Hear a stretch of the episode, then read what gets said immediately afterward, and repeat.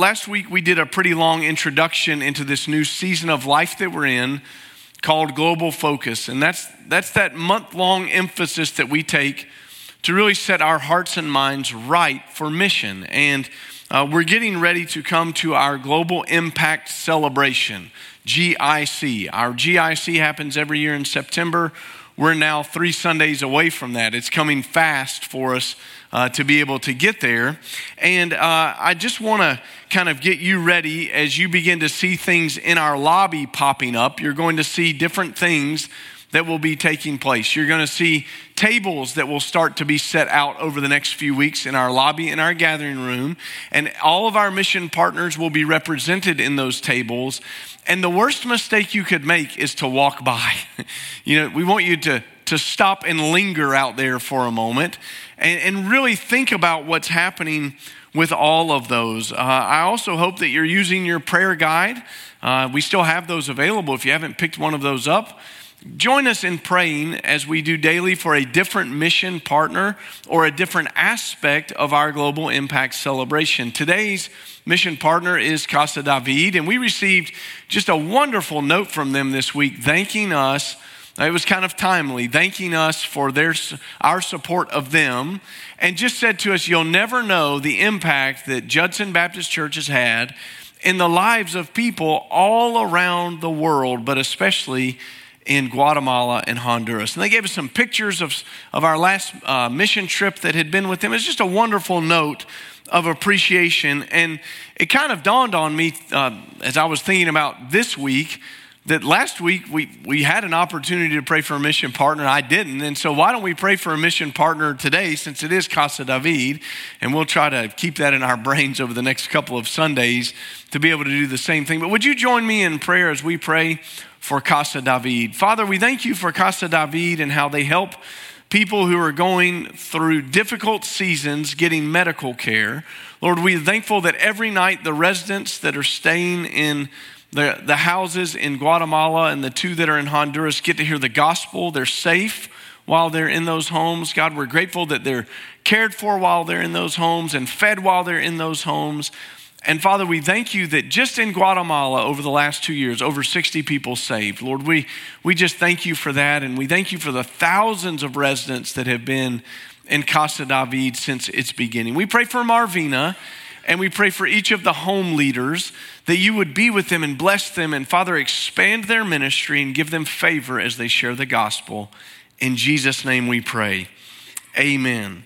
All right, so we're in Acts chapter 15 for our start today, and we're going to let that bleed over into Acts chapter 16. And we're talking about what the call to live on mission looks like. What does it mean for us to be called to live on mission as believers? I think a lot of us have some assumptions about that that might not be correct.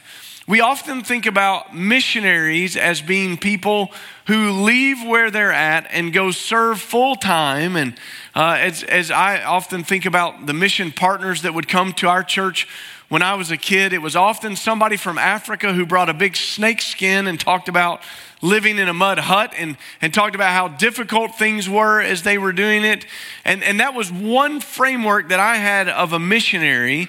But missionaries are not just full time mission partners who live overseas in austere conditions. Sometimes uh, they're mission partners who go for short term trips. Sometimes they're mission partners who never leave the city because our city is a mission field, and all of us have been called to live on mission. Uh, if you are familiar with your Bible and you've ever looked in the back of it, maybe it's like mine. It has some maps that are in the back of it, and those maps give us just some information about what life would have been like in the Old Testament and the New Testament. But there's often a map in the back of our Bibles that details the mission journeys of a man named Paul. Now, Paul actually started his name as Saul in the New Testament. That's how we meet him. And he's a persecutor of the church, but God saved him. If you've ever kind of heard that expression, I saw the light, it comes from perhaps a a Hank Williams song that he wrote, uh, hearkening back to this moment in the scripture uh, where the Apostle Paul, who was Saul at the time, traveling to the road uh, to, to a place called Damascus, met the Lord Jesus Christ on that road where he was blinded by the light and his life changed. Now, we're fast forwarded a few chapters from that event, but as we talk about Paul's life, we look at what happened in between the first missionary journey and really the start of the second missionary journey today. Now, you may have heard the name Barnabas. Paul and Barnabas had been selected by the early church to go and leave where they were at and go share the gospel with the Gentiles. Gentiles are people who are not Jews. So that's all of us, unless you're Jewish this morning. You fall into that category, and you can trace your salvation lineage all the way back to these missionary journeys. And it's amazing to think about but, but what started in harmony, all of a sudden we find a little disagreement happening between these two good friends, Paul and Barnabas. And we're going to see how God used it to build the kingdom. Let's read verse 36 of chapter 15. After some time had passed, Paul said to Barnabas, Let's go back and visit the brothers and sisters in every town where we have preached the word of the Lord and see how they're doing. Barnabas wanted to take along John, who was also called Mark, but Paul insisted that they should not take along this man who had deserted them in Pamphylia and had not gone on with them in the work. They had such a sharp disagreement that they parted company, and Barnabas took Mark with him and sailed to Cyprus. But Paul chose Silas and departed after being commended by the brothers and sisters to the grace of the Lord. He traveled through Syria and Cilicia strengthening the churches. Now, you have to understand that things had been going so well for Paul and Barnabas in the first journey that Paul has this idea let's do it again. We're going to get the band back together. And it's important to understand why they wanted to go back and visit these churches again. Remember that, that these churches are essentially all church plants, they're very new. And if they show up, they have an opportunity not only to strengthen the churches, but to disciple these churches and, and keep them going as they follow Christ, a very important thing as you might imagine. And it's not a bad idea, but Paul and Barnabas, as they go back, would have been encouraging and building up these churches. But you have to understand why. There's no resources to download. You can't call the Christian bookstore. There's no internet Bible studies. There, there's, there's nothing. All they have is what's just been started. And so this would have been crucial. And here we see the difference that personality brought through, and there's a disagreement. Barnabas wanted to take John Mark with them. John Mark had been on the first journey with them, and we don't know all the details, but Luke tells us as he writes this that John Mark skedaddled, he left. Something in that journey. We don't know if it was opposition or there was some personal matter in his life, but he left them and didn't finish the journey. And here we see something amazing. Paul says, We don't need to bring this guy with us because all he's going to do is leave us again. He's not fit for the task. And Barnabas, showing his personality, says, Well, let's give him another chance. Let's bring John Mark with us and it's going to be good. He's thinking about second chances for John Mark, and he's thinking about nurturing John Mark along in this journey. Now, that shouldn't be really surprising to us because if you're familiar with Barnabas's meaning of his name, son of encouragement. He's the guy that's going to come alongside of you and say, you, you can do it. You can make it. Let, let's go. Let's give him another chance. Paul, totally mission focused, says he's not fit. He's going to do what Jesus said. He's going to take his hand to the plow and he'll turn back. And when he does it, we're going to be left again without this guy, forgetting. Well, I don't know if John Mark is worthless and a quitter, but the Bible says in verse 39, let's look at it again, that the disagreement was sharp. Some translations even say violent. It was, it was such a, a beef that they had between each other that they parted company and Barnabas just grabs Mark and they take off to Cyprus. I mean, it's, it's over. How does God use that? This is one of the frustrating things that happens in ministry. Don't you wish that as believers we just all got along. We all had the same heart, the same mind. And, and people often talk about it this way is, you know, we shouldn't have denominations, we shouldn't have different churches. And I, I don't disagree with that, but it is a reality that if there are three of us in a room, there's going to be a disagreement about something. If there's two of us in a room, you're going to be wrong and I'm going to be right. You know? Isn't that how you feel?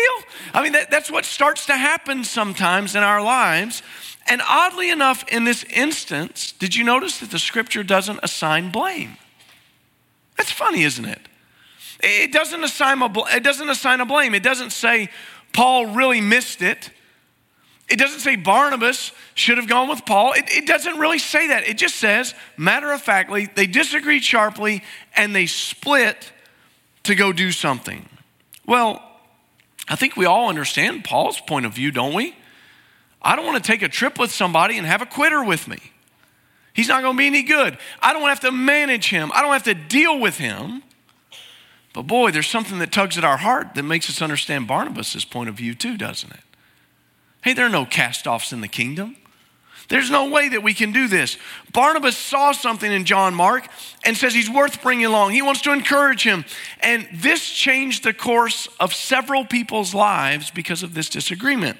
Barnabas takes Mark, they go to Cyprus. And the cool thing about that is that, I mean, this is God's providence in, in showing us something here, is that at the end of Paul's life, Paul does something amazing. I want you to see it. It's from 2 Timothy chapter 4 and verse 11. Paul says, Only Luke is with me. Bring Mark with you, for he is useful to me in the ministry. Isn't that amazing? John Mark is worthless. We can't bring him. But something about the second chance in John Mark's life changed his life. And word must have gotten to Paul where he says, Bring Mark. He's going to be helpful to what we're trying to do around here. He's useful to me in the ministry. At this point, Paul sees him differently. He's no longer the, the traveling companion who's not worthy to come along. He's worth bringing. And we can see the potential here of someone who could be used in God's kingdom, and it's worth walking alongside of them and bringing them along and nurturing them and giving them this second chance. But on the other side of this, I want you to see what God did. The other side is that God used this disagreement to further his kingdom because, again, nobody's given blame here of being right or wrong. But what we see is that Paul picked two other people to go with him. It says that he grabs Silas and, and he takes off with Silas. And later it says that after grabbing Silas, they picked up a young man named Timothy. Now, Timothy features pretty prominently throughout the book of Acts and in fact, Paul thought so highly of Timothy that later he left him in a place called Ephesus so that he could strengthen the churches in that area. And Paul writes two books to him, 1st and 2nd Timothy, the pastoral epistles, writing to him. So, so you understand that this new group of people then set off to strengthen the churches. Barnabas and Mark set off to go do work over here. And in this moment, you had leaders who made a literal super team in NBA free agency kind of speak. If you think about what happened so many years ago with LeBron and Dwyane Wade and Chris Bosh, they formed this super team in, in Miami. They win a few championships. I mean, that's what you have. It's Paul and Barnabas for crying out loud. And God broke up the super team, allowed it to happen, and it was for his glory. Now, that's hard to imagine.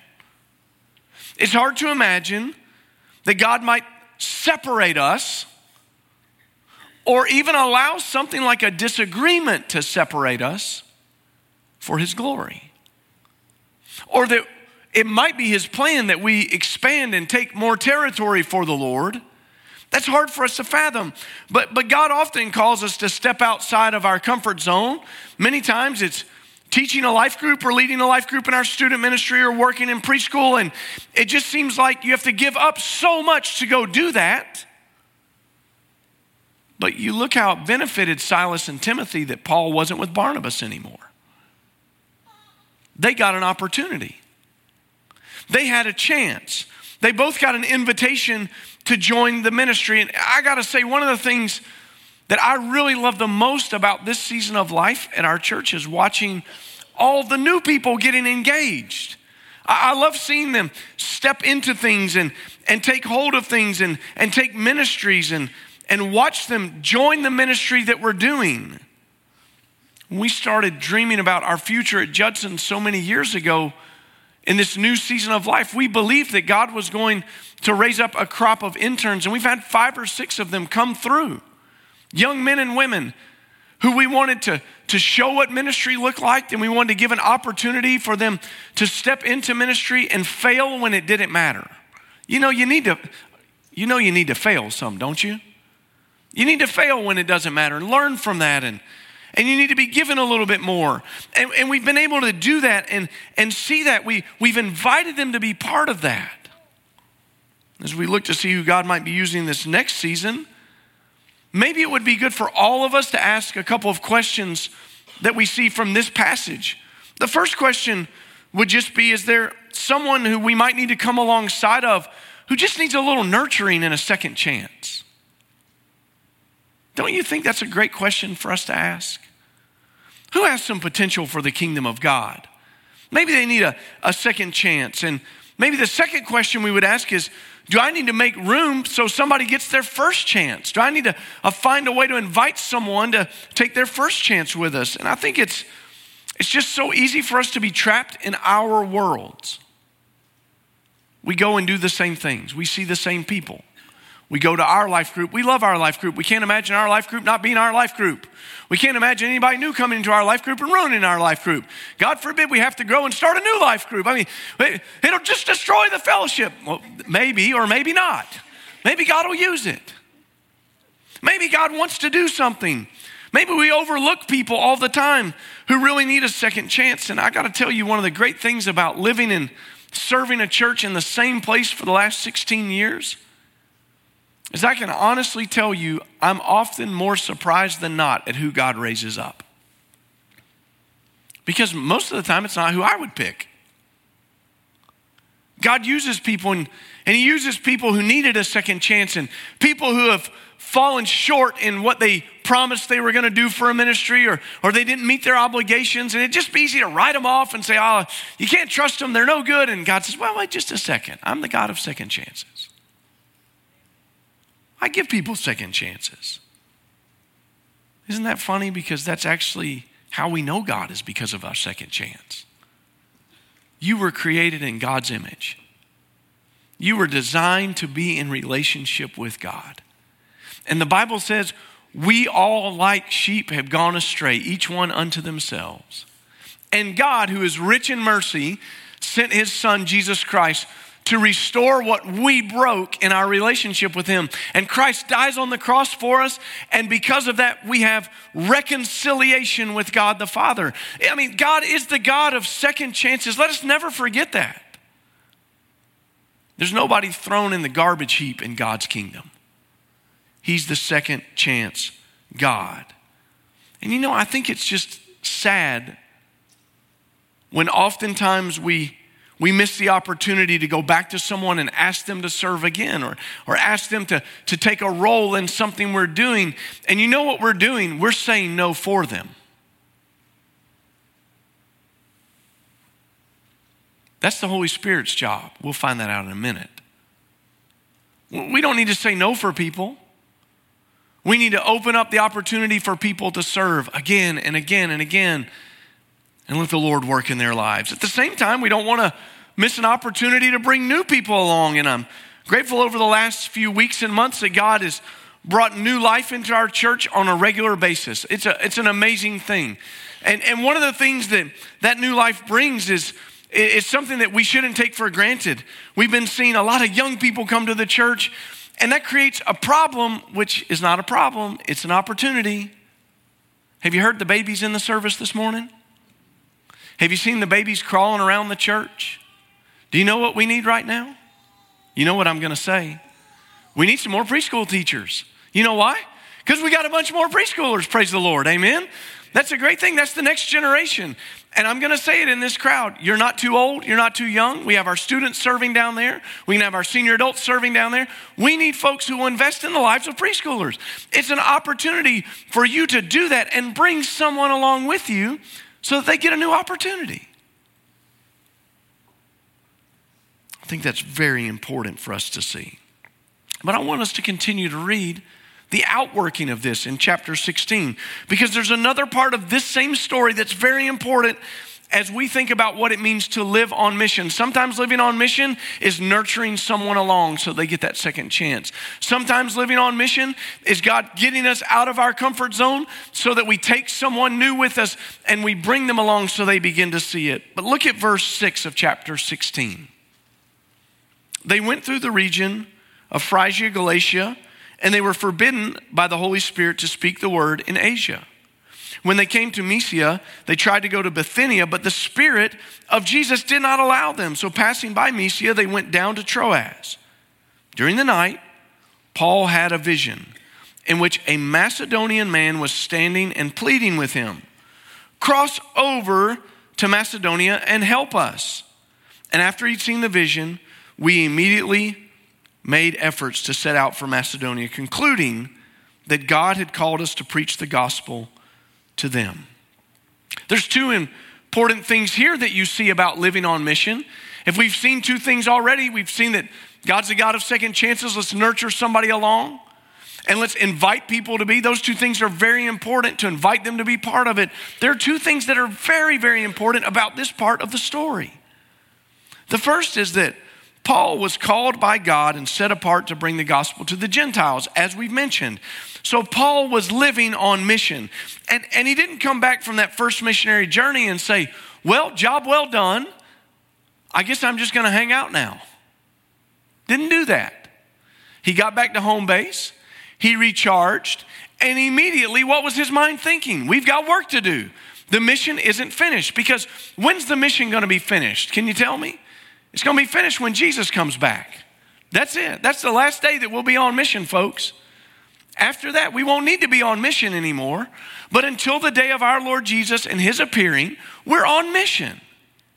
So Paul's living on mission, and he comes back and prepares to do something pretty amazing. And as I was reading and preparing for this sermon this week, one of the authors pointed out that we often have a different view of God's call. Paul understood God's call to serve was for his life. We often say things like, well, well, I'll serve in that life group class. I'll teach it for eight or nine months. I, I, I could serve for a year. But then, you know, I want to get back and I don't, I don't want I don't want any responsibility. That's not living on mission. Living on mission is, is doing what we see Paul doing here. Paul didn't stop when he was finished. In fact, the Bible tells us again that I've already mentioned that Paul got Timothy going and Paul left Timothy somewhere and Paul kept going, right? I mean, that's what you see in the apostle's life. He's constantly looking because he was called to be a minister. And we talked about this last week. The call for us as believers is to fulfill the Great Commission. It's our ultimate aim so that we introduce people to the gospel of Jesus Christ and they have a relationship with God the Father. Now, when you look back at verse 6 and 7, you see what Paul was doing. Paul wanted to join God where he was working, and Paul's not just sitting on the couch waiting for God to give him his marching orders. When I was a kid, my uncle owned a dairy. And one of the funniest things to be a 10 year old is to be out on the dairy and watch the, the workers walk around and find the cows that are not moving through the chutes. And you know what they use? It's called a cattle prod. It gives a little shock, a little jolt. And you would be amazed at how fast cows get moving when they get a little uh. And I think a lot of us are just sitting around waiting on God. Well, if you shock me in the right place at the right time, I'll serve you in that one place that I know I need to be in.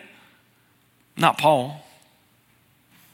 Paul's not sitting around waiting to get shocked out of the recliner, is he? It's not what he's doing. Paul's on mission serving the Lord.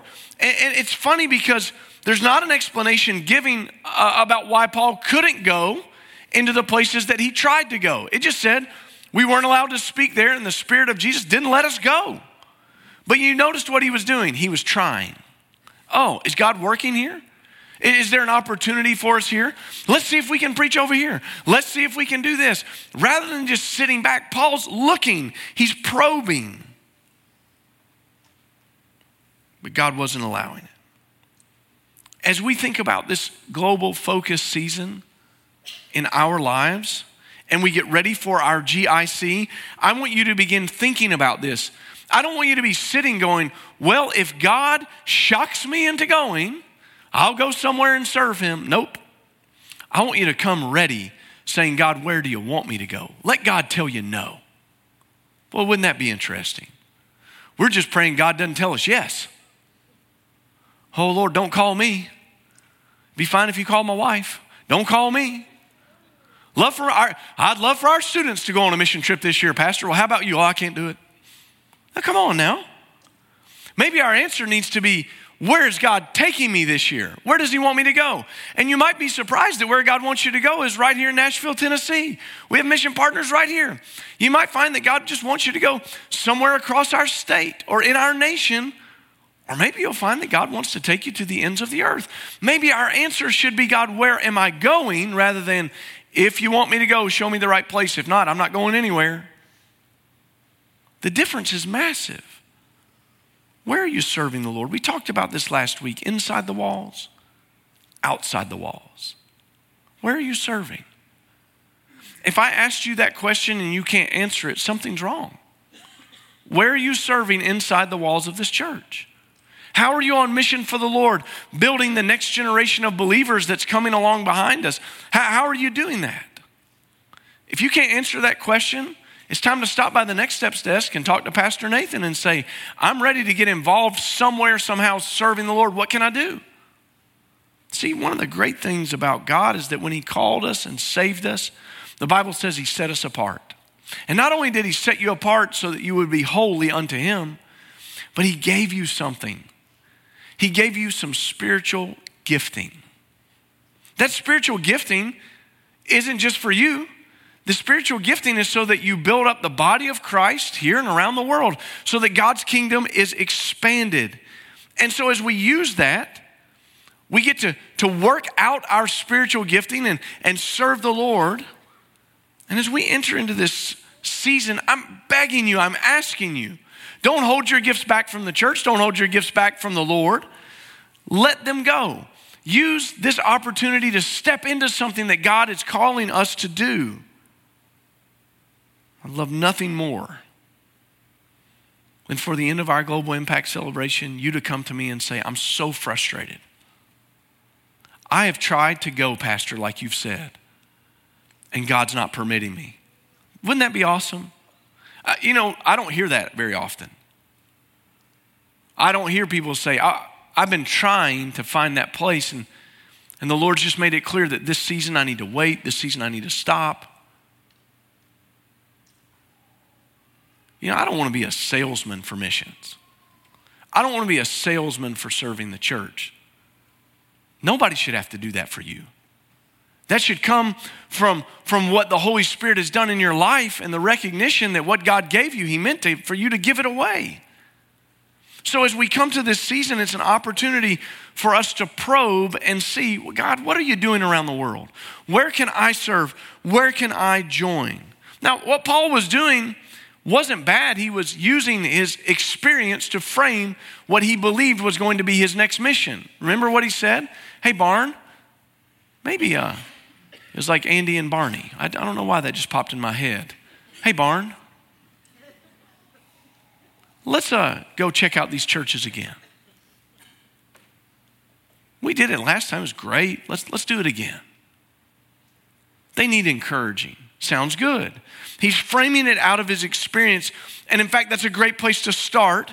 Looking at what you know as a way God can use you is a wonderful way to start. But oftentimes, God goes, That's awesome. Good start. Now we're going to pivot. I got something different for you. You're going to get a chance at this year's Global Impact Celebration to meet Dr. Keith Hamilton from Alaska Christian College. And I love his testimony because as he and his family prepared to go serve the Lord in the mission field, they were Spanish speakers and thought that God was leading them to Latin America. He told me that when God called him to go and plant Alaska Christian College, he thought, Nobody speaks Spanish up there, Lord.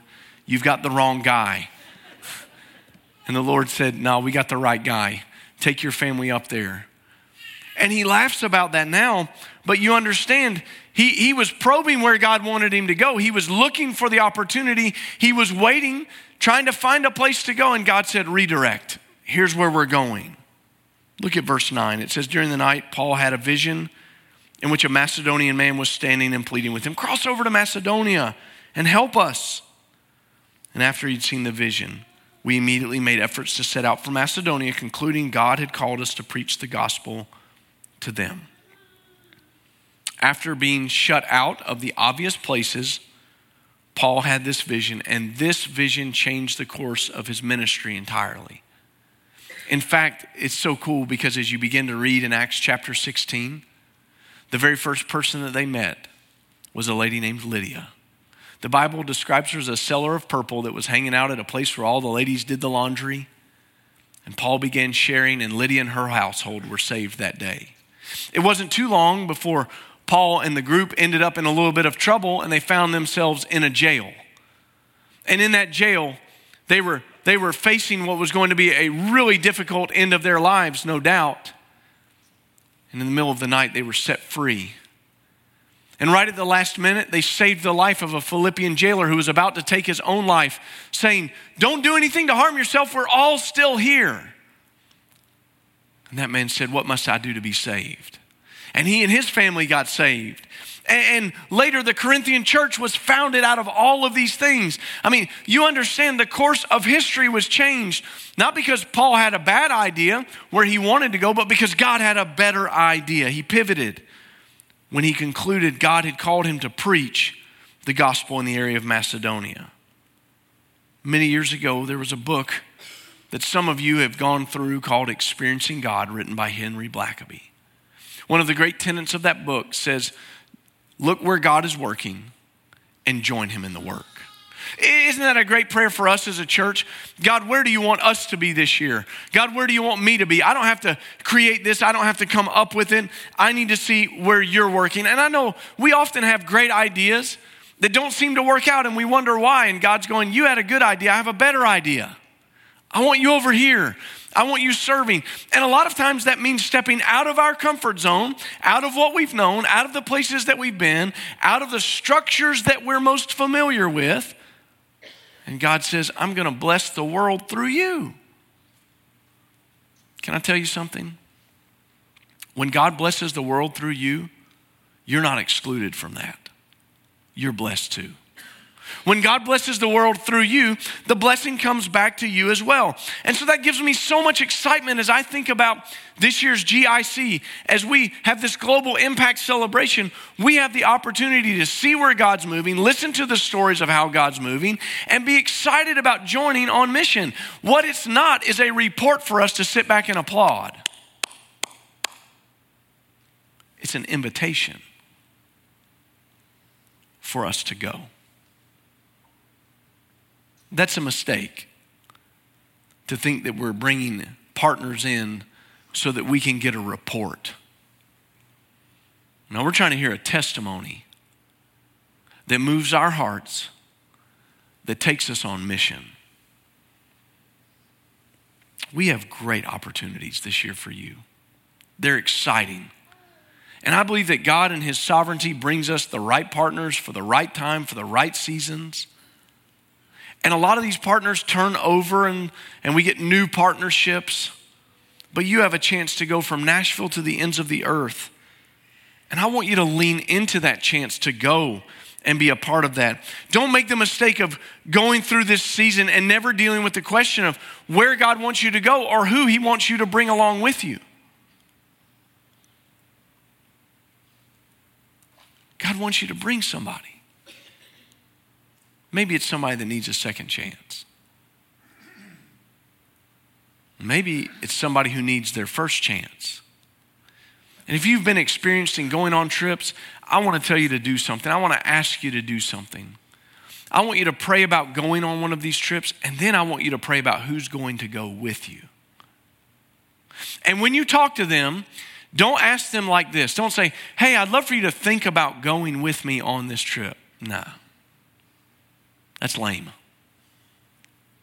Give them the weekend and say, I'm going on this trip and I want you to pray about going with me. Let me know on Monday.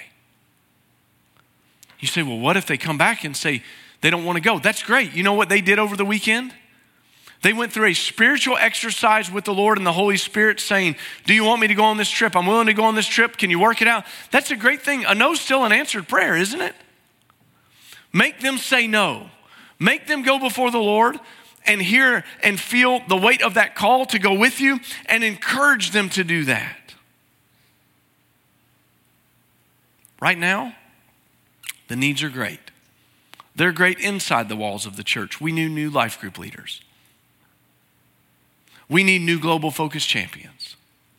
We need people willing to serve in areas that you probably haven't even thought of. We need people to serve in our preschool, our children, our youth ministry. The answer can't be, well, I've done that, it's somebody else's turn. No. The answer has to be, well, Lord, is it me?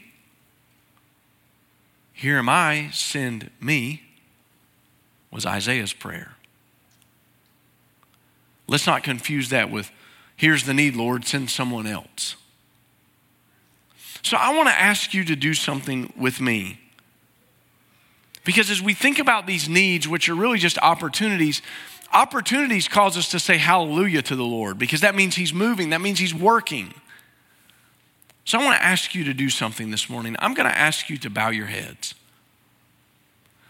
And I'm going to ask you to frame the question differently? Could we change our expectations to be that if God didn't let us serve somewhere this year, we'd be disappointed? And sometimes it's not the season, and that's okay. God lets us know that. Sometimes God puts us in a season of rest. But I'm asking you this morning would you go before the Lord? and just ask Him, Where do you want me to serve this year? Inside the walls of this church, outside the walls of this church, where is it, Lord?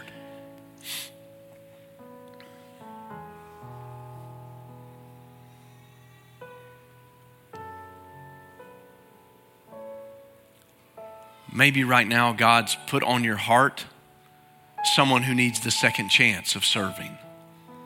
Bring them alongside of you.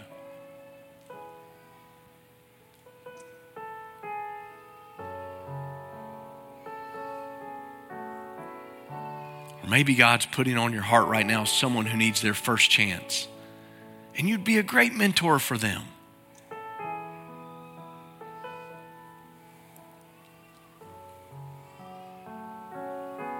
Lord God, how we thank you for this day. And Father, as we come before you, we know that in the next few days and weeks you're going to be working. We know that you're going to be leading. We know that you're going to be calling us to go on mission with you. Father, may we hear your Holy Spirit today. Father, change the question so that we're disappointed if we don't get a chance to serve this year. May we be like Paul, willing to search out opportunities, but always willing to hear your Holy Spirit say, Not here, but over here. Father, our best ideas are awful compared to your wonderful, perfect will. So, Father, align what you're putting in our hearts with your will and, and show us what you want us to do. Show us where you want us to be. And as we follow you, Lord, and the world is blessed through the ministry that we'll have, we know that we're going to receive a blessing. Give us clarity, Father. In Jesus' name we pray.